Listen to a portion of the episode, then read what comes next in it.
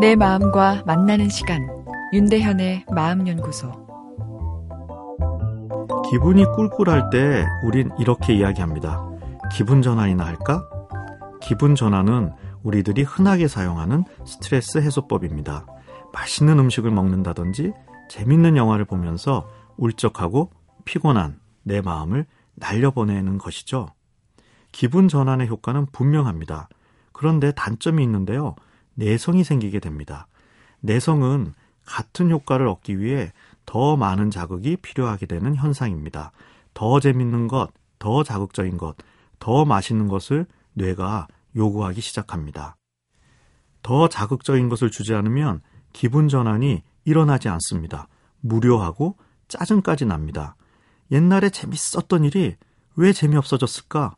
이렇게 생각됩니다. 기분 전환에 활용되는 자극들은 대부분 빠른 자극들입니다. 쇼핑 중독도 기분 전환이 만드는 현상이죠. 마음의 스트레스를 물건을 살 때 쾌감으로 날려보내려 하는 것이죠. 효과 만점이긴 한데 빠른 자극을 통한 쾌감 반응의 특징이 지속성이 떨어진다는 겁니다. 오래 가지 않습니다. 그리고 감성 배터리에 충전이 아닌 방전이 일어납니다. 마음의 에너지를 사용해서 억지로 마음을 조정하려는 행동이기 때문입니다. 감성 에너지가 고갈되니 뇌는 더 피로함을 느끼고 더 강한 자극으로 기분을 전환시키려 합니다. 사는 물건의 값도 점점 올라가고 빈도수도 증가하게 됩니다. 그러나 쾌감의 강도는 떨어져만 가게 되죠.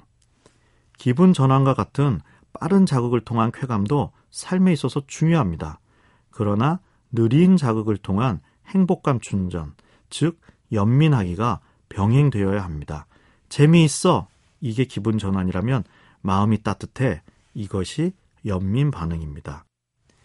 느린 자극을 통한 감성 충전 연습에 좋은 것은 문화와 연민하기입니다.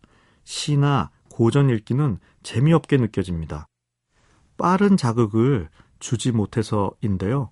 그러나 삶의 굴곡과 철학이 담겨 있어서 재미없음을 참고 읽다 보면 좋은 사람과 대화를 할 때 느껴지는 감동과 포근함이 마음에 찾아옵니다. 내 마음의 연민 시스템이 작동하며 충전이 일어나는 것입니다. 느린 문화 콘텐츠의 힐링 효과는 공통된 인간성, 영어로는 제네랄 휴메니티에 있다고 합니다. 왜 이런 일이 나에게 일어나는 거지?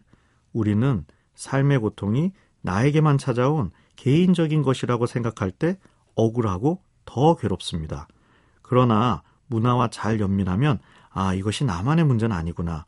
인류의 공통된 문제구나 하는 느낌과 함께 힐링이 찾아오게 됩니다. 윤대현의 마음연구소. 지금까지 정신건강의학과 전문의 윤대현이었습니다.